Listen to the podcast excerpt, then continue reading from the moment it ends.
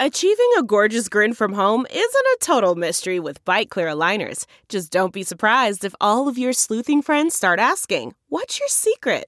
Begin by ordering your at home impression kit today for only $14.95. Byte clear aligners are doctor directed and delivered to your door. Treatment costs thousands less than braces. Plus, they offer flexible financing, accept eligible insurance, and you can pay with your HSA FSA. Get 80% off your impression kit when you use code WONDERY at Byte.com. That's B-Y-T-E dot com. Start your confidence journey today with Byte.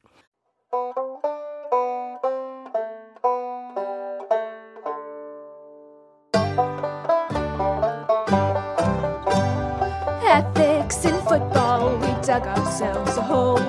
Is it right or wrong to smash a player's skull? Ain't no easy one I. Now it's time to play that banjo. Football's our favorite, but won't you please take note? We see it's got some problems, we're all in the same boat. Reckoning with football's past, I reckon you better paddle fast.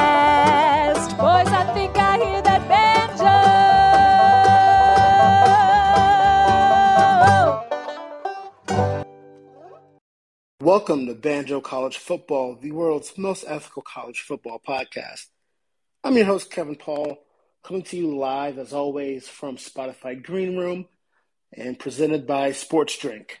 Um, if you guys aren't aware, please go follow us on social media, on Twitter and Instagram, both at Sports Drink with all the vowels taken out. So really, Spritz Drink, if you were to put a pronunciation on there. Uh, as always, I will be joined by my compatriots Andrew Stevens, Ross Mulcairn, and Brian Scott Rippey. Um, they are, as usual, uh, just a little bit behind me. I normally like to get in here by myself, as you guys are aware um, open the room up and see what's going on. But uh, Andrew just joined. What's going on, man? Nothing much. I'm running some late night errands I had a meeting run long. So if you hear my car screaming, is what I'm doing. How are you, my friends? Oh, it, it looks like we got to do interface on the Spotify Green Room app. Look at that. I don't know what that means, sir, but I'm looking forward to it. oh man, what, what's up, Ross? How's it going, fam? You know, things going pretty well. How about you, KP? I can't complain. Uh, actually, I can for a myriad reasons. Uh, just check my Twitter account for those of you um, questioning that. Uh, but yeah, it's a Wednesday night. It's hump day. We're, we're making it step by step. Yeah, it feels weird uh, doing a Wednesday night Wednesday night banjo. Yeah, we're really um, switching it up for our listeners here. Just got to keep them guessing. You know, can't let them get too comfortable, which is what you always want to say about your podcast listeners. This is a uh, this is a question that we can certainly have off of air, but um, why not uh, poop on company time here and discuss a little business? If we moved the show back to Wednesdays later in the year, we could do a casual live streaming of MACtion as we record the podcast, which could be kind of fun. Well, there was some fun belt last night, though, so you know that that you know that goes hand in hand. Is there MACtion on tonight? I haven't looked at the ESPN schedule that closely since I made my picks. I don't think it starts until daylight savings time, and everyone starts getting. Old. That makes sense. I uh, I'm googling MACtion's schedule right now, um, and looks like the first uh, first real MACtion game is going to be Tuesday, November second. So just everyone be on the lookout for that one. Uh, Bowling oh, so Green at, but it's Bowling Green at. No, sorry, I'm misreading that. Uh, but yeah, Tuesday, November 2nd, Miami of Ohio at Ohio. Pretty big rivalry game, actually, so that'll be nice. Uh, Ball State Akron and Eastern Michigan Toledo. So three Tuesday games. Um, and then two more games uh, that next Wednesday. Yeah, they really don't play picked... on Saturday the rest of the year. They don't. they have like three total. We really picked this week the one Saturday weekday with no. Say so we picked the one weekday this week with no games. We had games last night. We got games tomorrow and Friday. No Wednesday night games this week. Jeez. Now, if you went to a MAC school, would would you want national TV games for them all never being on a Well, the thing is, I'm a college student, so staying out until you know twelve thirty on a weeknight th- that didn't phase me that much when I was in college. I could just do that a couple times a week and be fine. Um, and then you've got Saturday to do whatever the hell you want. Um, so watch, you know, the team that you're actually a fan of. I know a lot of you know students at schools like that. They they're fans of you know wherever they go to school. So Central Michigan, Northern Illinois, Akron. But then it's like, okay, but like my entire family is Ohio State fans. So like I can actually focus my Saturday on that.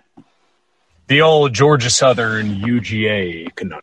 Buddy, I think you're thinking of Kennesaw State, but yes, point stands.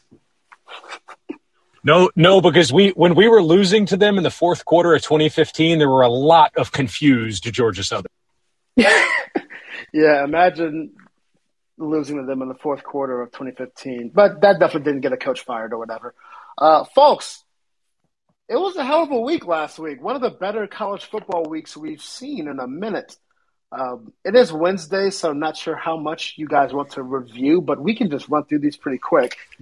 Um, obviously, the That's headliner here. Bama Oh, you you yeah, KP, you're not getting off the hook that easy. Yeah, Oh no, no. Well, I mean, we've we've got a lot. You guys read the roll. I, I know Ross read the rundown. I have, have no uh, confidence that Andrew did. Um, I looked at it and I know that Rippey hasn't, so I feel like that's pretty good. If Ross read, if you make it and Ross reads it, and I look at it, and it's like a game of telephone. sure, yeah, of course. Uh, but leading off, obviously, uh, Bama versus A and M, one of the better college football games um, that we'll probably end up seeing this year. Um, fairly back and forth. Uh, A and M took control early. Bama made a furious run at it. Um, then you know A and M made a ton of clutch plays down the stretch. Um, I'm not sure how much of the game either of you watched. Uh, I kind of want to put it up to both of you. Is this going to be um, capital letters a thing for A and M the rest of the year, or did Zach Calzada just kind of black out for a game?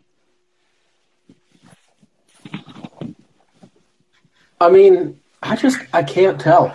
I have I'm honestly really not sure. Like I I had no confidence going into this game that he knew what he was doing, so it makes me think that he just blacked out, but you know, it's I also hated the whole thing, so, you know, hard to say. Yeah, yeah, because it wasn't like he was leading up towards this. Like, like there was gradual improvement. He was just bad, like this year until this game. So I don't know if Jimbo was sandbagging it, like that one message board poster said, um, or or what the deal was. But he he did not look good at all um, the entire season, and and then this game happened. So I I, I got nothing. I I I, I don't know. I just don't know. I watched uh, I watched very little of this game, um, and so I'm not really sure. I was uh, certainly shocked um, as I was checking the score. Um, but as Andy Pope in the chat and I, we were in Denver, Colorado, um, celebrating a fi- friend's soon-to-be nuptials. But I, uh, I, I mean, Calzada is certainly not going to be someone that I think replicates this performance. I mean, I still think this is like a eight and four A and M team that really, really blacked out and got extremely lucky. And I mean, what I- I'm trying to I'm trying to think of what other like comparable performances this will be akin to, assuming that he completely comes back down to earth and A and M finishes in like the Music City Bowl. Like, are, are there any other historical comparisons to like? I mean, what what was it? A a, a twenty point upset, especially against the number one. Yeah, uh, the, the spread was I think 17 and a half. And there are a ton of A&M fans that we tailgated with that were just like, yeah, we're just kind of happy to be here on game day. And not like saying it tongue in cheek, not being facetious. Like, no, they actually uh, legitimately were just happy to have another game day. I don't think anyone fully expected to win that game until um, the fumble near the end of the first quarter uh, that Alabama had. Because obviously Jimbo was going to script up a great first drive, go down and score. But, you know, once it got to 17 7, it's like, oh, holy, crap, what the hell is going on here? Um, so that's just kind of where we are now. Um, I'm looking up A&M's schedule now, uh, what they've got left. I know they've got LSU at the end of the year, but I mean, coming up here, they're at Missouri this week. Then they got South Carolina at home. They've got a bye before Auburn comes in. Um, so they can run off three more wins in a row, which, you know, I, I don't know about the A&M team, but those are two not good teams and an Auburn team that is is still starting Bo Nix probably at that point. So yeah, you know maybe they can get to um, seven and two before you know Ole Miss, Prairie View, and then LSU. So who knows? Onyx is going to live. He's, he's only a junior, also, so you know he's got he's got another year. It it is weird that like you know when you look at their schedule, Ole Miss is the only one on there that you're like pretty certain they'll lose to. Um, but this is also a team that, to be fair, like right before they beat Alabama, they lost to Mississippi State, who is bad. So, like, Ole Miss is the only game that I'm confident they're going to lose. Like, Auburn and LSU, I have no idea what's happening. Like, LSU's bad, but like, that's you know that's your end of year game. Like, shit always gets weird at that game. I have no idea. I can't tell with the Aggies. I'm, I'm yep. sorry, Aggies. Yeah, um, great win, obviously by the Aggies. Um, you know, you you paid I don't know how many millions of dollars per win Jimbo's at right now, but you knocked that number down a little bit. So, um, exciting times in Aggie land. I will say this about College Station: um, for a place that that really kind of only has one way in and one way out. After the game, post game traffic was not that bad. Um, I guess maybe a lot of Alabama fans spent the night, but after the game, we just kind of pulled out of the parking lot and got right on the road, and we were home fairly quickly. So, kudos to A and M Game Day Logistics for helping out there. I really, I really do love that. Like, we can talk about the ethics of college football. We can talk about like, I mean, I guess limited X's and O's. We can talk about storylines and culture, but very, very fundamentally at at this at the core of this podcast, we are a talking about traffic flow and talking about interstates podcast. Hell yeah, baby! You know, just it's just a quick. I, first of all, Austin to College Station is not that bad a drive at all. It's just Highway 71 to Highway 21. You get there in an hour 45. Um, pretty smooth sailing the whole way. It's it's amazing. Um, the other big game that just kind of sent shockwaves around college football, uh, Red River. Um, I didn't watch really any of this game. The tailgate I was at didn't couldn't get ABC for some reason, but could get ESPN two. Don't ask me how. Um, they were they were lying what, what to you, Kevin. What a damn game! Um, Oklahoma with a furious comeback, obviously after benching Spencer Rattler, um, scoring on what basically amounted to a walk off, um, a thirty yard touchdown run. I don't know what Texas was thinking there. Maybe they some people thought we should let them score. Don't know, uh, but it was one of the better Texas OU games that we've seen in recent memory. Folks, did you just Texas, say we should I'm not score about Texas? Yikes! Oh, hey, oh, oh, KP's God. Can- KP's speaking from the speaking from the perspective of okay, first, yeah, yeah, you guys eat shit. Okay, I, am gonna. Re- we got to get him out of Austin. He's been there yeah. too long. KP's canceled. Um, KP, how much burnt sure. orange is there in your closet? Well, now here's here's the benefit of recording this show on Wednesday instead just, of just the of, one home field shirt, Ross. By the way. the the benefit of recording on a Wednesday as opposed to a Tuesday, though, is in discussing uh, the recap of last week's games, we get to throw in the nugget of our very very good friend, the OU student reporter who, um, if you did not hear, was in a OU building with binoculars with a view of the football facility and was able to see Spencer Rattler not taking reps with the ones. And so Lincoln Riley has canceled media day, and now we have uh, this lovely hullabaloo um, amidst Norman. So uh, Red River fun, the fallout from Red River maybe even more fun. Yeah. What's funny is that it was from a public building, so there's nothing you can do to like keep people out of it. And that's just like where Oklahoma practices. So, and at this point in the season, you don't really want to change where you practice. So it's like, what is what does Lincoln Riley do? Is he just going to keep canceling media for the rest of the season?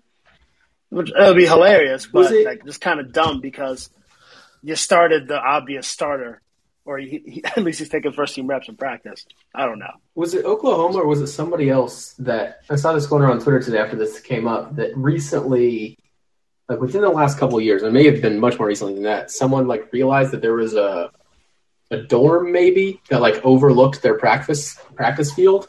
So without telling anybody, they just put up like that sort of like fog screen stuff so that people couldn't look out their dorm windows at the practice field and like report on what's happening during closed practices.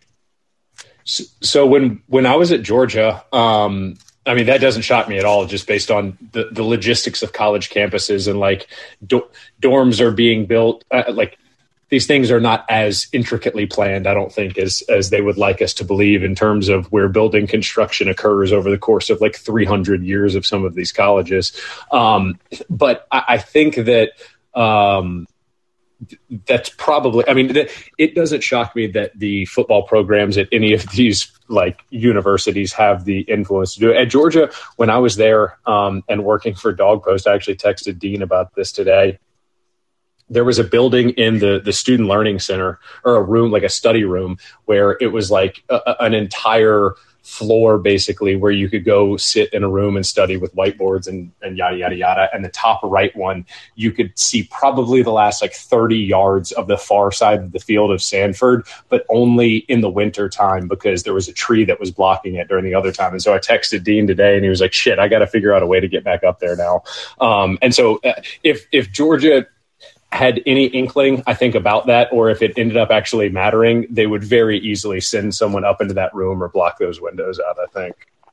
Yeah, I do know that the condos that overlook the Alabama practice field, like you have to sign, like in addition to all the other condo and apartment, you know, mumbo jumbo, you have to sign multiple um, NDAs saying that like you will not like tweet about you know what you see on the practice field. If you videotape it, we can trace the angle you took it from and trace and trace it back to you. Um, it's obviously you know open air is open air until everyone gets a dome. Uh, Until everyone gets an indoor practice facility and only practices Oh. there. This is just kind of what we're Oh wait, K-. KP, can can I tell the? Do, do you remember the the Zach Oliver story from Catholic with Uh, the with the with the practice field and his dad? No, I actually do not remember that. I didn't, I didn't know. Okay, this, so- I didn't know this was a Okay. thing.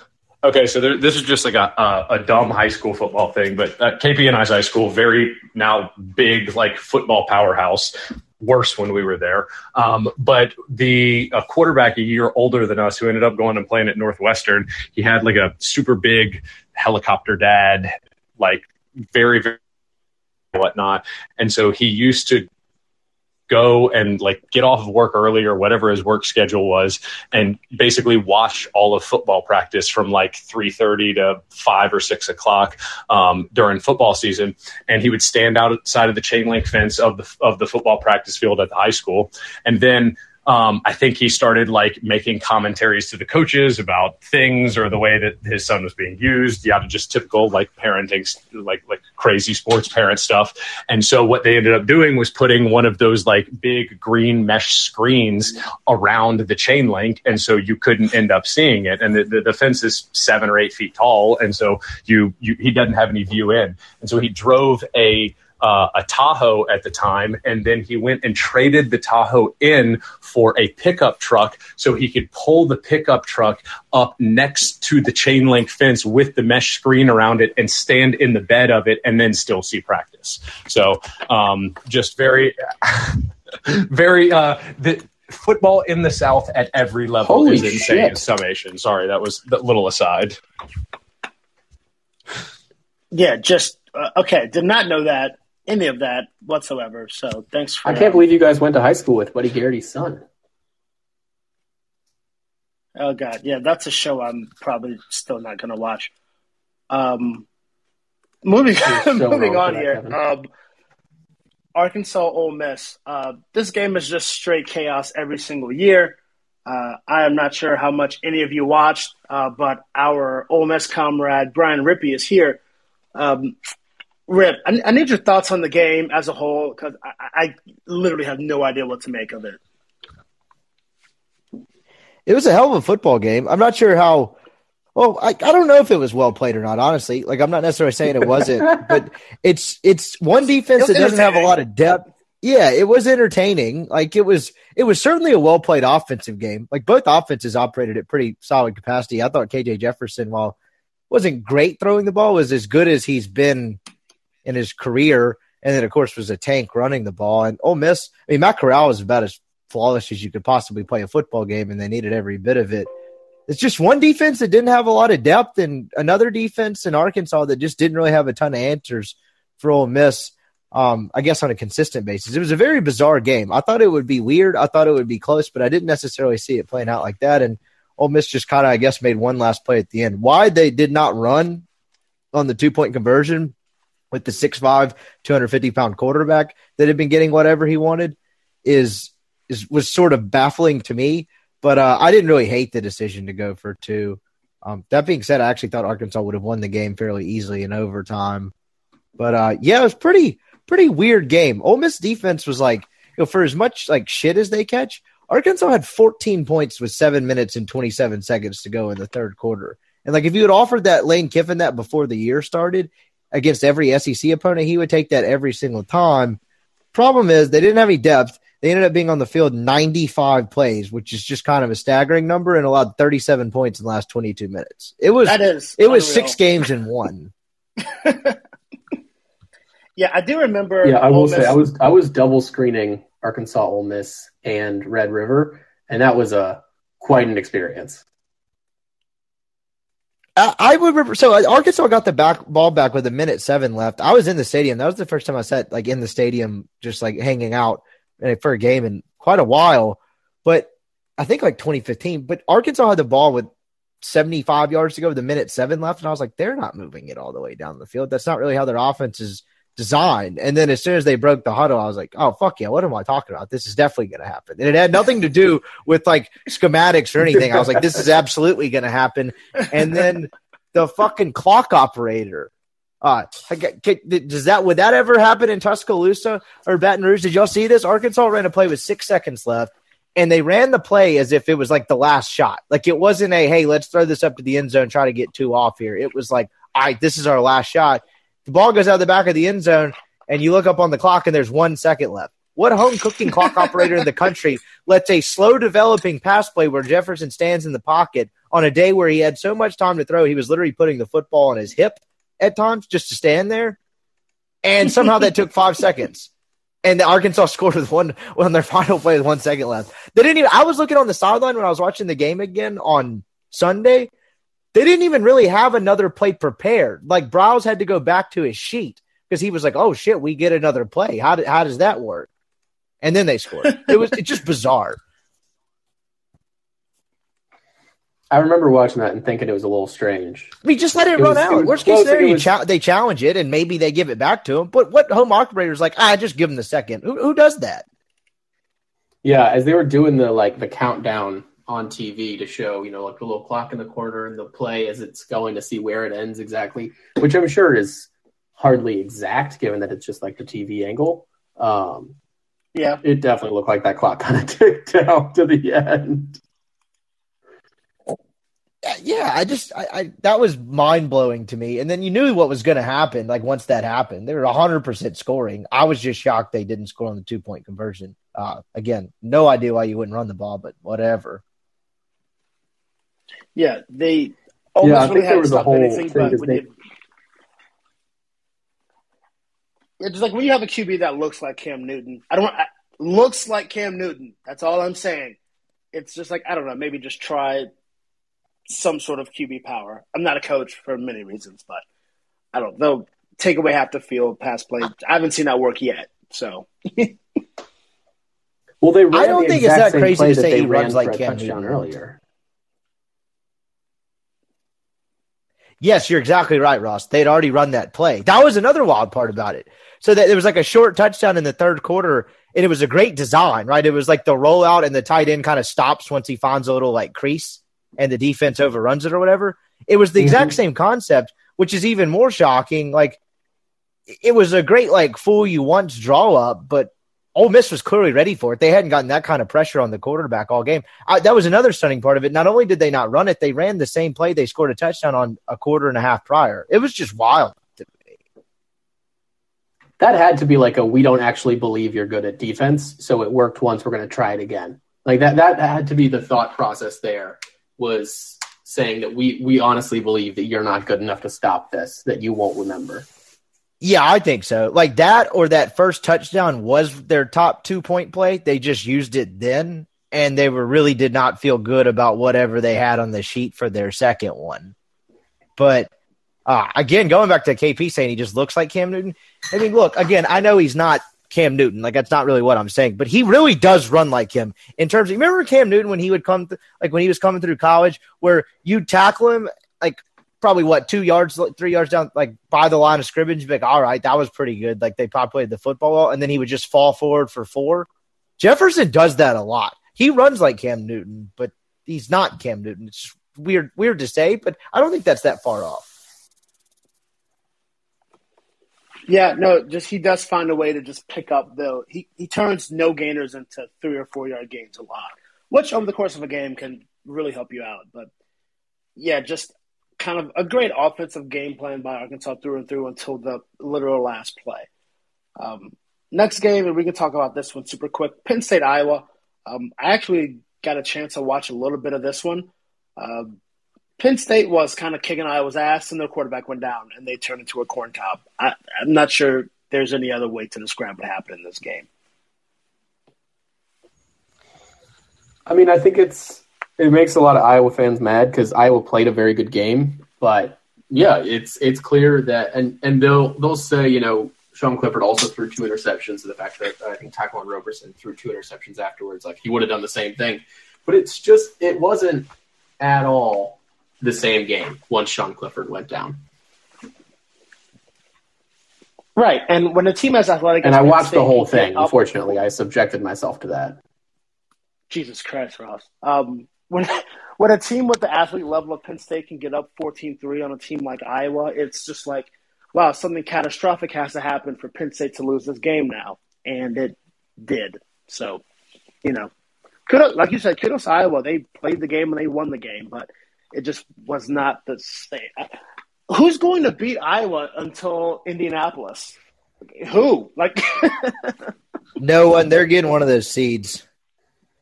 Is the Big Ten have mean, a better shot to get two in at this point than the SEC? Is how hot of a take is that? I was not getting. I don't think it's that hot of a take. Championship. Yeah, but I, I don't see. Uh, I guess Ohio State's already lost. I could I could see a if one of the Michigan schools runs the table, starts to look real good, and then loses to Iowa, if we have two undefeated teams in the Big Ten championship, I think it's possible that both get in if it's a close game. I I don't see Iowa getting in with a loss at this point because any any loss before Indianapolis would be devastating, and um, a loss in Indianapolis I think would still knock them down. But the Michigan schools piece is interesting. I do think it's going to have to be a situation where one of the schools just ends up 11 and 1 and doesn't make it to Indy. And they just kind of back their way in because of chaos. Like, I don't know, Bama limps into the SEC championship game with two losses, and but they beat Georgia by 18. Um, you know, I Ohio State wins the East with two losses, and then they beat an undefeated Iowa.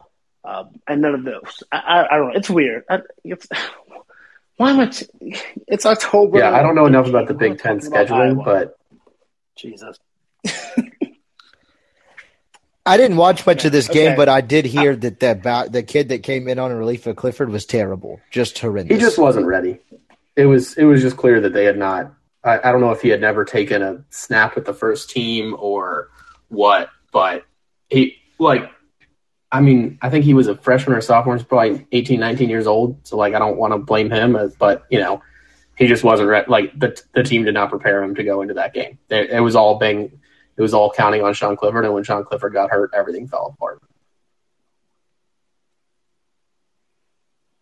Yeah, just, buddy, I, I, I don't, again, I Iowa's played great football this season, sort of. Uh, they've had a great year, but I just don't want to talk about them anymore than I have already. So let's let's move on quickly. Uh, I, I, do want to talk about hot seats now, um, folks. It, it's Wednesday night as we record this. Can anyone explain to me how Ed Orgeron still has the job at this point? Does his buyout go down in December or something?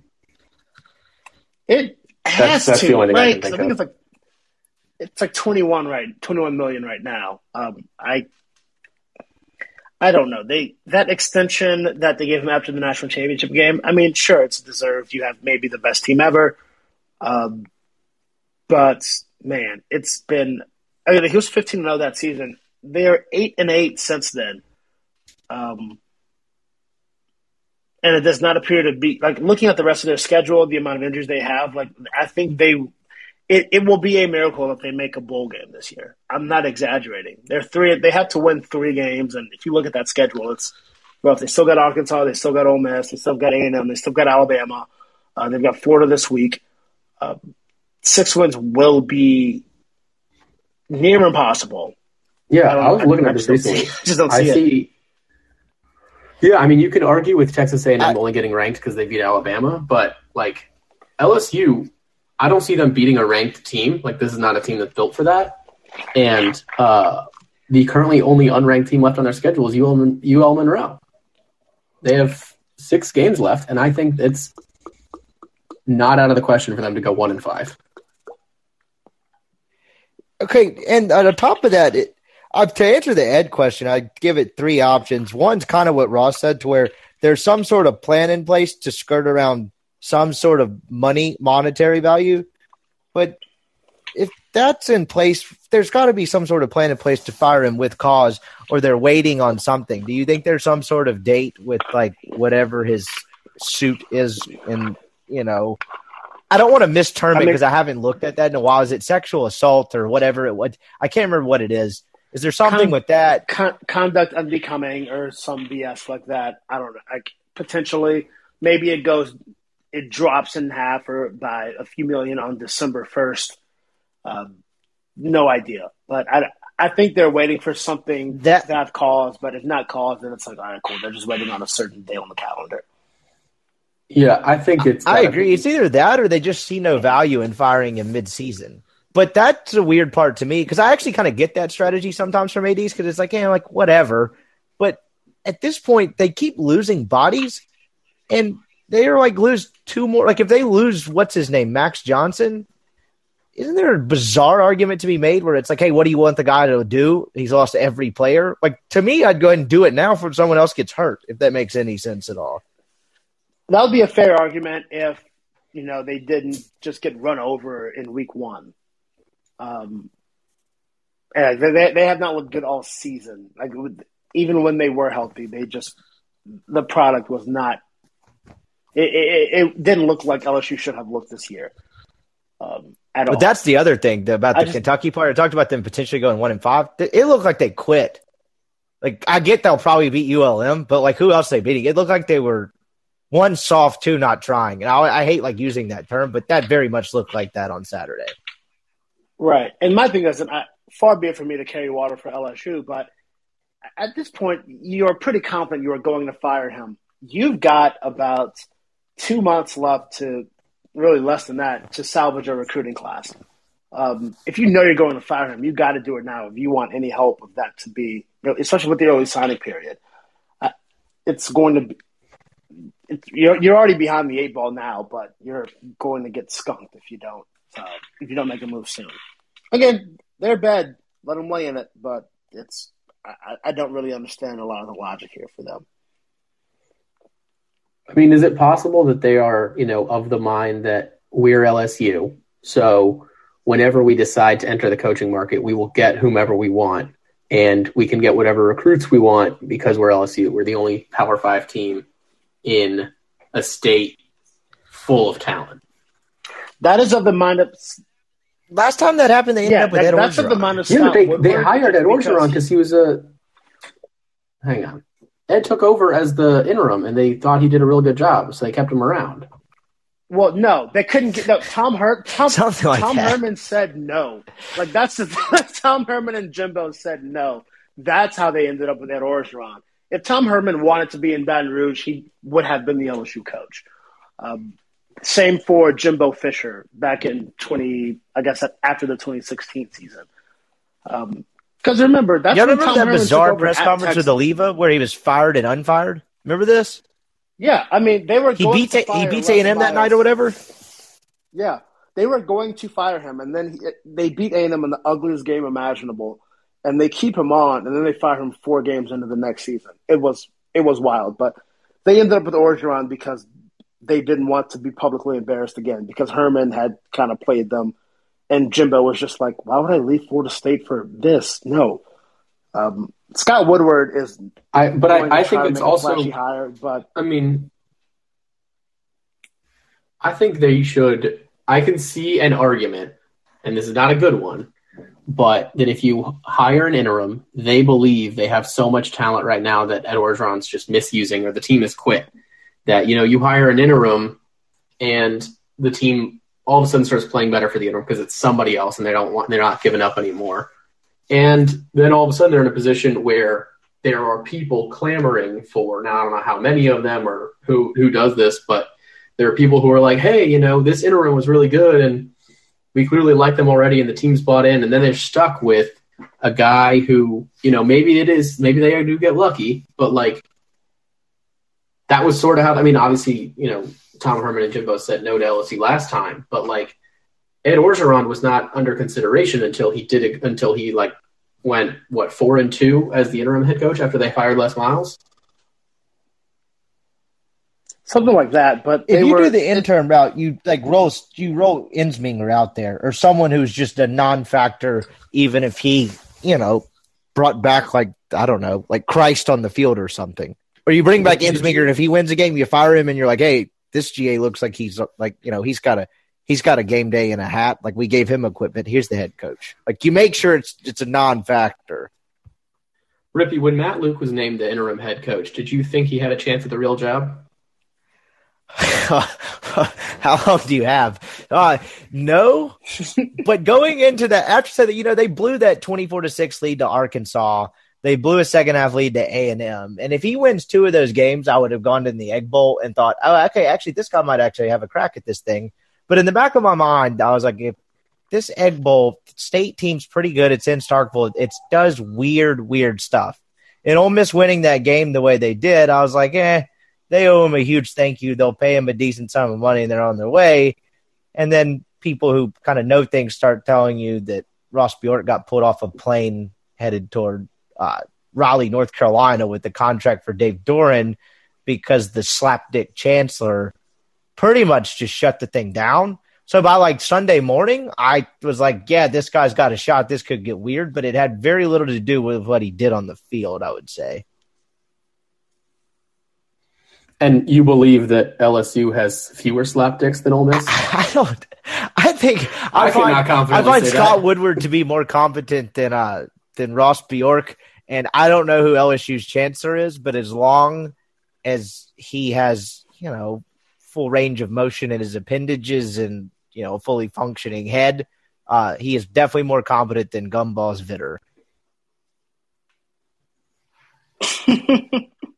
That's So yes, can't I, say that. yes, but it's a low bar. You're talking about the lowest, lowest of bars. No offense to Ross. All right. Um, that was great, great discussion there. There's a lot of other hot seats here. Um, I do I did want to touch on Miami. We talked a lot this offseason about, you know, how can the U get back? And a big way for the U to get back is A, not to be a super small private school with an alumni base that doesn't like to donate. Um, but We're driven by the search for better. But when it comes to hiring, the best way to search for a candidate isn't to search at all. Don't search, match with Indeed.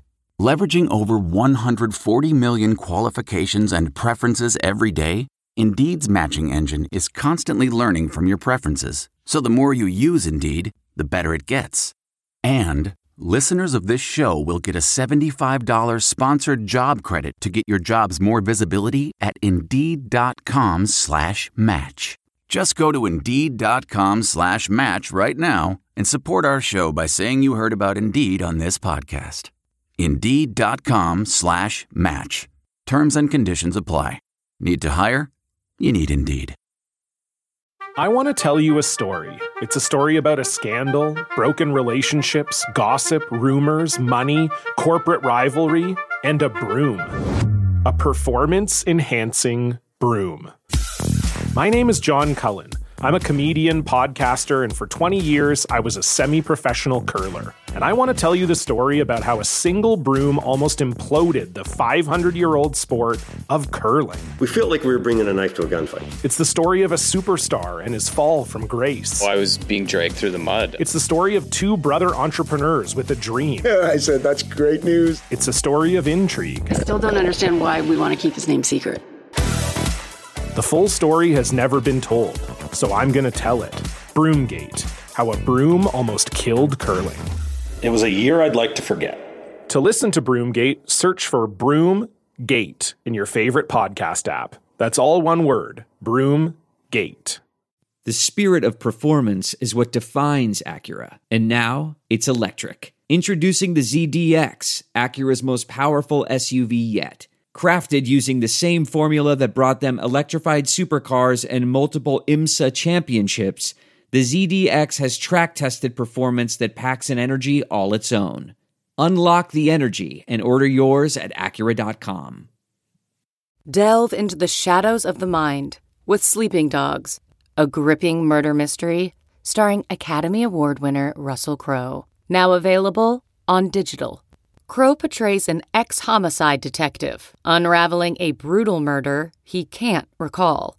Uncovering secrets from his past, he learns a chilling truth. It's best to let sleeping dogs lie. Visit sleepingdogsmovie.com slash Wondery to watch Sleeping Dogs, now on digital. That's sleepingdogsmovie.com slash Wondery. What makes a life a good one? Is it the adventure you have? Or the friends you find along the way? Maybe it's pursuing your passion while striving to protect, defend, and save what you believe in every single day. So, what makes a life a good one? In the Coast Guard, we think it's all of the above and more, but you'll have to find out for yourself. Visit gocoastguard.com to learn more. What's Manny Diaz doing, man? It's year three, and they even before D'Eriq King went down, they just have not looked good at. They they don't look like a Miami team should in a year three with a guy who's very familiar um, with that program. I have no idea. I don't like. I mean, I guess it's still year three, so they feel bad getting rid of him immediately. But come on, I just I'll don't offer see a wild the- thought, and this is a. Uh... Oh, go ahead, KP. No, I, I just don't really see a path forward for like people. Look, I think the laziest take when we people when people discuss this is, oh, they just got to recruit South Florida. It's like, yeah, no shit, dumbass. Like the entire country is doing that. You can't just hide um, like a gym at a like a diamond in the rough at a small high school in Miami. Like that kid has a Hudl profile, and Nick Saban's already got three analysts that have watched it five times. Like you, that that's just not viable anymore. But again, it's a really small school. The stadium's 45 minutes off campus. There's a heavy international population, which is really cool, but it's like those people don't donate to football when they graduate. And like, what's Nevin Shapiro? Like, went to federal prison. It's like, wh- wh- where's the money coming from? Like, like they hired Manny So Diaz because he was already there. Miami-Dade. Manny D. Manny, they got Manny Diaz just because he was packing uh, up. Manny his Diaz was at Temple. he was, yeah, he was at. Te- well, he, I don't know if, if he was at Temple yet. He was packing up his office in Miami, and they were like, "Well, well hey man, you what? You, are you sure you want to leave? Like, like that? Like, can Miami afford a nationwide coaching search?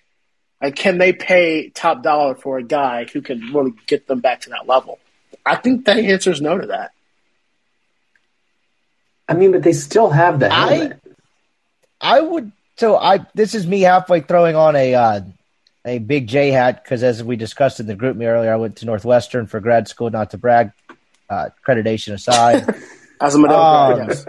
Yeah, exactly. I would tell you that if that and if and when that thing opens up, I would wager to say that Lane Kiffin would borderline be more of a threat to take that gig than LSU. It is. I didn't necessarily buy into it, but I will tell you that people who I know things, um, particularly as it pertains to the current state of the Ole Miss program and Kiffin himself, um, have consistently said keep your eye on that job and is very much more a lifestyle branding easier to win pitch than it is leaving the ACC to go to a private school in South Florida. Again, I didn't necessarily buy into my own. I was like, this doesn't pass the smell test. But man, if enough people tells you it smells like a skunk, it's probably a skunk or whatever the phrase is. I, I was surprised by that, but I'm just saying keep your eye on it. I just I, that can obviously like Lane Kiffin culturally would fit in well. I mean, it's basically just a souped up version of FAU where he had a lot of success.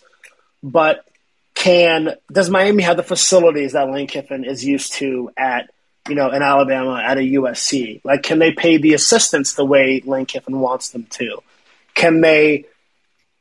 I'll put it this way: Can they get involved with Georgia and Alabama and Clemson and recruiting, you know, the way that Ole Miss has shown they are willing to get involved um, in the past. I, I, I don't know if Miami I don't know if Miami administration wants to be good at football, and that's an entirely different conversation. But it's like they want to be an academic institution. That was kind of a big segment in the U, but I, it's like they have the helmet, Ross, but current recruits were negative two for Miami's last national championship. no, and and I get that. I just I have a hard time. I know enough people. I know a lot of people have been talking about Lane, but you know, maybe this is just me and my my SEC bias. But we were talking last week about how he's currently on pace, unless something goes wrong. He's on pace for one of Ole Miss's best seasons, and he seems like he's building it with some consistency. Obviously, we don't know; that has to be proven over a period of time. But he seems like he's moving in the right direction, and without having actually accomplished anything at Ole Miss, unless he feels he's already hit the ceiling of what Ole Miss can be and what he can do there, I don't understand why he would choose what seems to me like a harder job, or at least more work in terms of the the rebuilding at Miami, unless you know this is like something that he has already he thinks he's already done. Like to me, that's the kind of thing that you know everyone always, you know, however many years ago it was that everyone said Nick Saban was going to Texas. They were like, oh, he already proved he could rebuild Alabama. Now he's going to go to Texas to prove he can do that. You know, it's these people who like they think they're so good, so they have to prove it over and over again. Like it wasn't just this one school. I was the person who did it. I had to go somewhere else to prove I could do it again. And I don't think he's done enough at Ole Miss to justify him saying, "Oh, I did it once. I'm going to go do it again." I would agree with that. That's the line of thinking at the end of the day that I fall under, and the fact that he hasn't technically done anything yet. But I guess we'll see by November. But yeah, I, that's what I keep going back to. But I don't know. Maybe he loves fishing for snook off the coast or whatever, as much as uh, people say he does. Yeah, sure. Um, that makes sense. Folks, moving on here, uh, great hot seat discussion. This is not a great week of college football, so we can just run through these games um, very, very quickly before getting into our pick six. We've got speak Kentucky for yourself. All right. Well, I, I, I am going. I'm very interested in how much of this Kentucky Georgia game Andrew's actually going to watch here. Um, but it's it, Georgia's going to sit on them. I think I took the over in that game, but I, I, I don't think um, I'm, I'm not super confident in it. I'm just two and zero oh on Georgia overs this year. Uh, but yeah, that'll be fun. Um, any thoughts on that game from any of you, gentlemen? Andrew, do you have any actual thoughts on Kentucky Georgia? Uh, no, I mean, if I actually, if I actually have to discuss it as like a mildly uh, objective party, it's going to be super boring. It's going to be like twenty-eight to seven. Um, I just the I, I, don't know if y'all remember in 2018 when uh, Georgia went up to Lexington and I think Kentucky was number nine and it was the game for the East. It's going to look exactly like that in my opinion. I think that Georgia will probably start out relatively slow, but probably end up at at 10 nothing at the half or, or 10 3 something like that, and then score two touchdowns to where uh, if you have any interest in exciting football, this may be the last game on Saturday that I would watch. But um, I my problem right now is I'm not even allowed to be nervous because the defense is so fucking good until we play Alabama. Like, like there's just not like I, th- there is no scheme. There is nothing that you do to beat this team. They're too fast. They're too big, and like they're already hurt as shit. And this is what they look like hurt as shit. And so when you get more depth in the secondary, when you get any of the skill position back, I, I, I mean, the, Georgia is still currently missing three out of their four t- like top pass catchers, and then their fifth and their sixth have been in and out and haven't played the full season. And this isn't even counting Arik Gilbert, who I can't really even put into this calculus. And so uh, the team right now, unfortunately, until they play Alabama, that is a game I still do not believe that Georgia will win. Um, I, I, just can't be reasonably nervous. Now, granted, the moment I step foot in Jacksonville, I will be, but uh, against Kentucky, it really doesn't shock me that the line opened at 26. I, I, think out of respect for a top 11 team, it's had to move a little bit, but um, I, I'm saying 28 to 7. Yeah, yeah, uh, I do think it will not be close. The one thing I will say, I'm slightly concerned that, you know, and like you said, the pass catchers are out, but I, I do feel concerned that, like, I would like to see, just for your sanity, Andrew, I want to see Georgia's offense really struggle because Kirby's going to be like, ah, yes, I should start JT Daniels when he's healthy again because I'm still not convinced he's going to do that when it happens. Um, no, I, I, I don't. I, honestly, this is this is me just completely talking out of my ass. I think Kirby knows. I, I really think it's Monken that would give um, Stetson a little bit more of a leash. I mean, you see what they allow Stetson to do in that offense, and like it, it's good that he's going to be the one that starts. You trust him, but Monken is the the guy that this may be more player safety than anything, but said JT isn't playing even if you you clear him because he's not mobile enough to run this system. This was last year, granted, and so uh, things are a lot different. And JT may have really been a statue back there, but um, I, I think Kirby very very reasonably understands what George is able to do against Clemson. Like if you, I absolutely God, I will never do this, but the people that actually did study the tape, they said that like we weren't even running deep routes. Like it was, it, it was like average depth of target was like six yards, seven yards, because they knew that you one the defense is going to be good enough to where we aren't going to need to stretch the field literally 10 points won the game and two uh, all we have to do is not make mistakes. And so if Kirby is good at anything, I think it's throttling the game into something more conservative than most coaches are probably comfortable doing. Um, and so that that's where I'm not necessarily crazy concerned with what happens if the offense isn't clicking because I think they've seen what happens when the offense isn't clicking. You just go into full possession mode. I mean, Georgia turned the ball over two times in the first half against Clemson and missed a field goal and still ended up winning that game by a touchdown and driving like could have been two touchdowns if they wanted to. They ended up kneeling the ball out in Clemson territory. So I, I don't know. Clemson's terrible too, so I, I don't fucking Yeah. Um, so Andrew's definitely not nervous about this game. Uh, from what I can, yeah, tell. the official banjo recommendation: don't watch that game. Don't it's let don't suck. let the paper say. Um, only other game worth discussing here, in my opinion, is Texas versus Oklahoma State. Um, Texas is probably really good. I'm not comparing them to the '90s Bulls, but it feels like they're at a point now where it's like they have a ceiling, and that ceiling is just OU for the time being. I think Texas is a really good team. I've seen them in person once. Um, at least offensively, um, they're great. And I think Oklahoma State's going to be a really good challenge for them. I don't know why the Big 12 insists on playing all these great games at 11 a.m. Um, but yeah, I think it'll be really interesting. And if Oklahoma State can pull it out, it sets up for a really, really fun bedlam um, later on in the year, which I will be very excited for.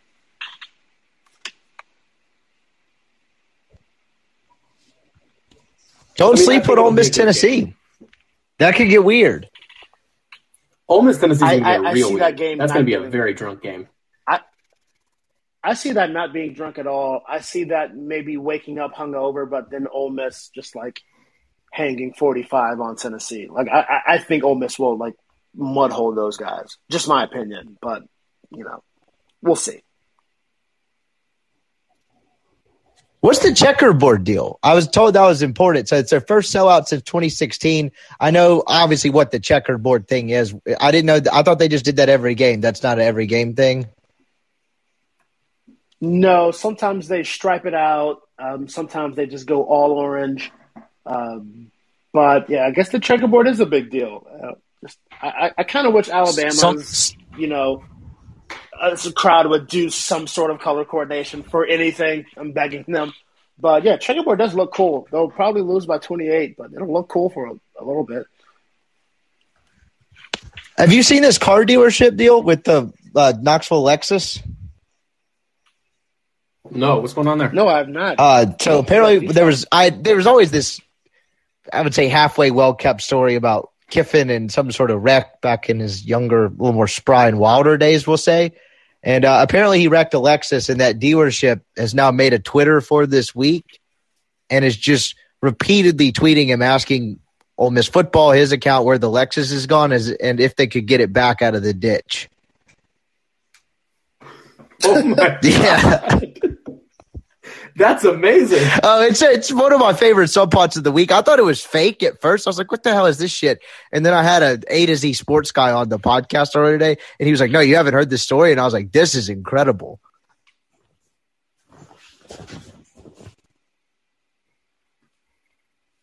Yeah, I am okay. Wow, good for the good for that dealership. you know, just you never let trolls die. You know, you, you hold on to those as long as you can. So, now, now here's a question. Here's a question. We have Andy. We have Knoxville resident Andy Pope in the chat. Uh, Andy, would you like to request to speak to add on to this story? Um, if not, no worries. But uh, I would love to hear a Knoxville.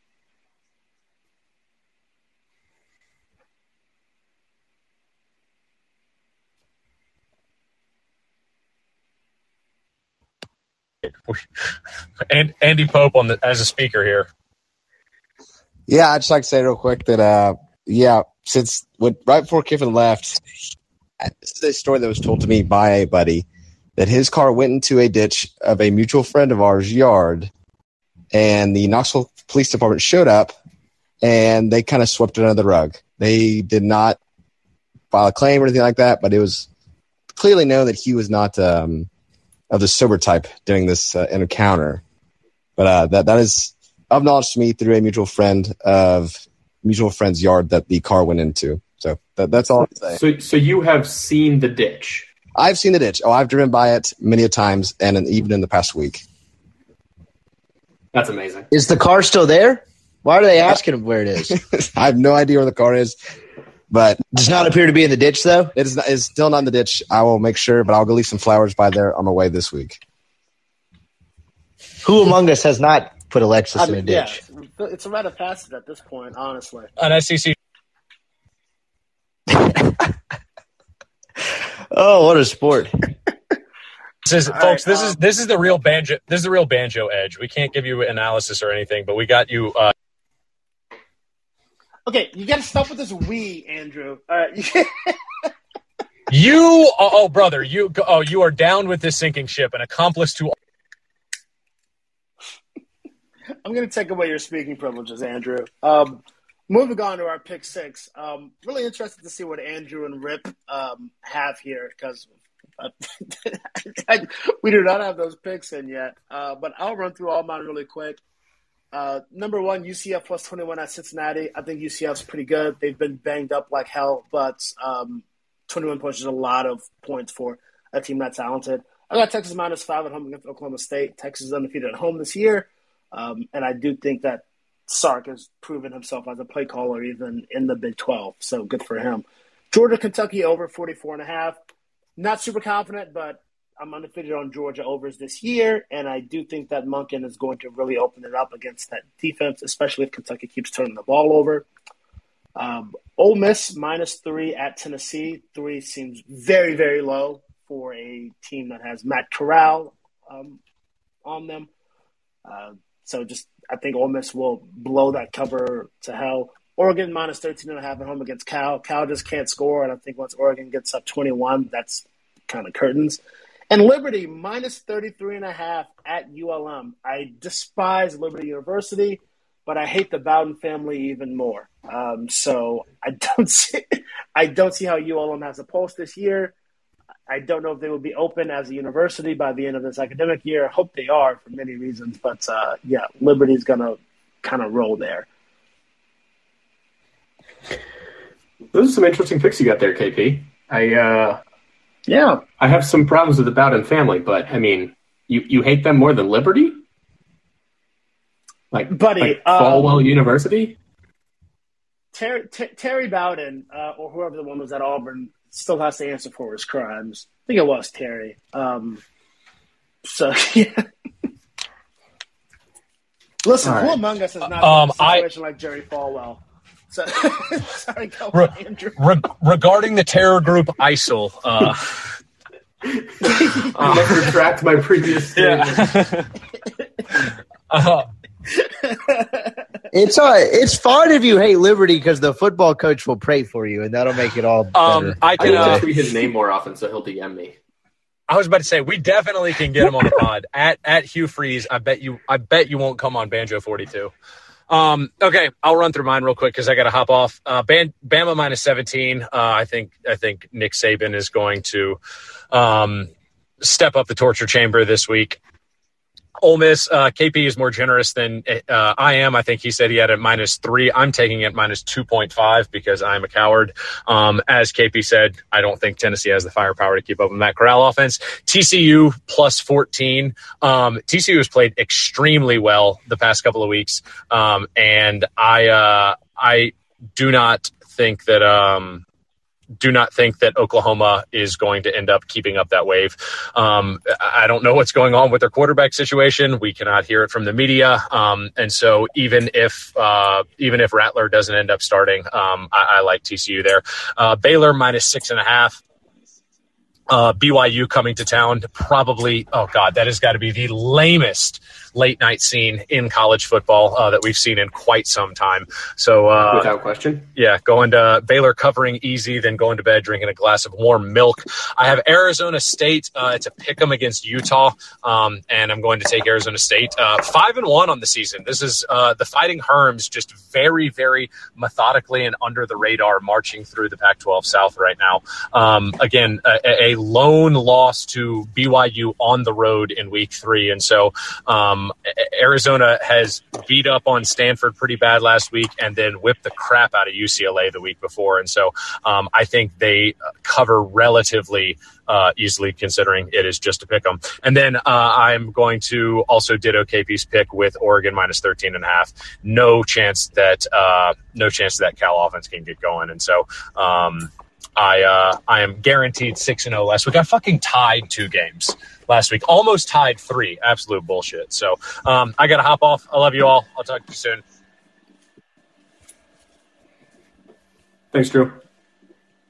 All right, Rip. Um, I'm gonna go ahead while you get your picks together, and uh, I'm typing the last one in now. Go All right. ahead. So I gotta say, I, I disagree with a couple of picks that have already been put in here. Uh, KP taking the Kentucky UGA over.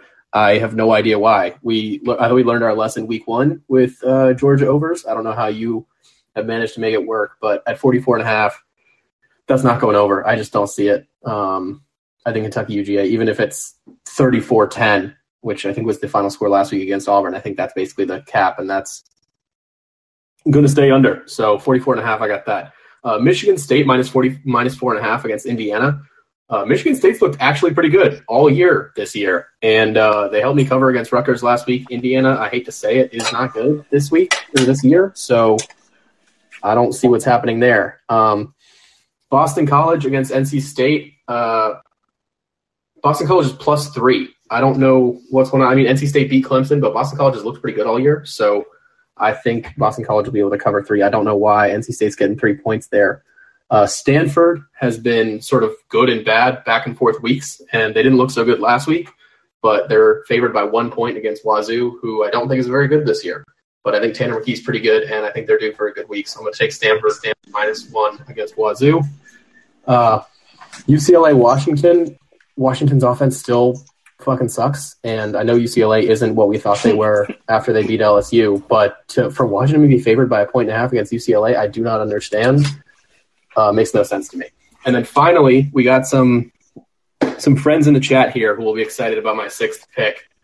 I am taking Heisman front runner, potential number one overall pick, Kenny Pickett, and the Fighting Pitt Panthers minus five against Virginia Tech.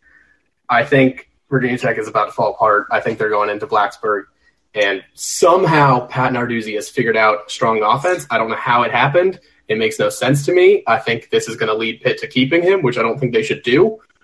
But I think Pitt's going to win this game, and I think they're going to cover the five point spread. So uh, the fighting Kenny Pickett's uh, on his way to his Heisman campaign. I think that's going to happen. Five points.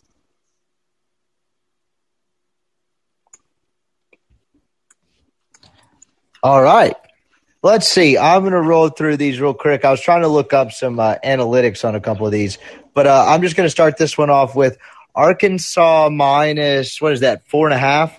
Uh, Bo Nix on the road. After I saw Arkansas last week, I don't think that I, am still not, sure what to make of like how bad the Ole Miss defense is. If that makes sense, but I was more impressed with Arkansas. They were they were good. And if KJ Jefferson is fully healthy, which I don't think he was against Georgia, obviously would not have changed the outcome. But I think they would have like scored once or twice, maybe once. I know that's saying a lot, but uh, he looked a lot healthier, and I was very impressed with uh, his him last week. I think Arkansas is pretty good, so I'll start off with that one. Then I'll go BC plus three against who are they? Oh, NC State. I was about to say I had that wrong. Uh, I think Boston College is pretty good. I think they'd be kind of a sneaky uh, ACC pick had they not lost the quarterback. Been on that train all year, made me some money. So I'll go BC plus three. Nebraska minus four against Minnesota. I'll be completely honest. I don't know anything about Minnesota, but as much as people love to dump on Nebraska, they're actually, I think, like kind of better. They've just had some pretty brutal results and some pretty shitty scheduling. Texas minus five in a rebound game. I just said Ole Miss MSU over 57 and a half. I'm aware that game's on Thanksgiving. I meant Alabama uh, over 57.5 there in the chat. Alabama MSU over 57.5. I couldn't think of a good last one, so I went ULM plus 32 and a half because I was in a rile up Hugh Freeze mood.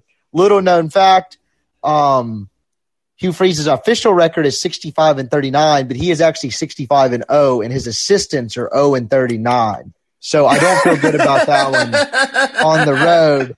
And uh, I will take the Fighting Rich Rodriguez's to uh, round out my uh, pick six. That is some real high level analytics there, Rip. That is. I had to crunch the numbers, but the, the computer the computers never let me down. oh, I appreciate man. that insight.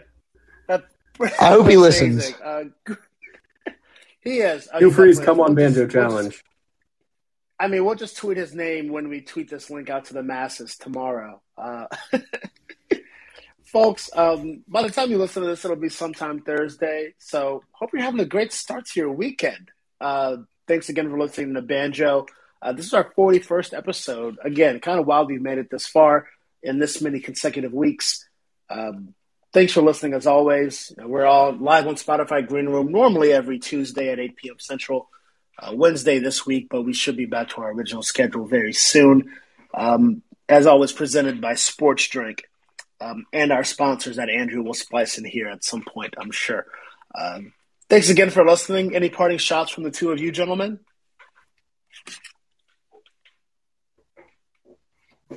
Uh, just say I hope everyone enjoyed their uh, long weekend celebrating Indigenous Peoples Day last weekend, and let's have another good one. Yes, Yes, fully agree. Um, thanks, everyone. Um, finish your breakfast and happy Scott Frost Day. We'll talk to you soon.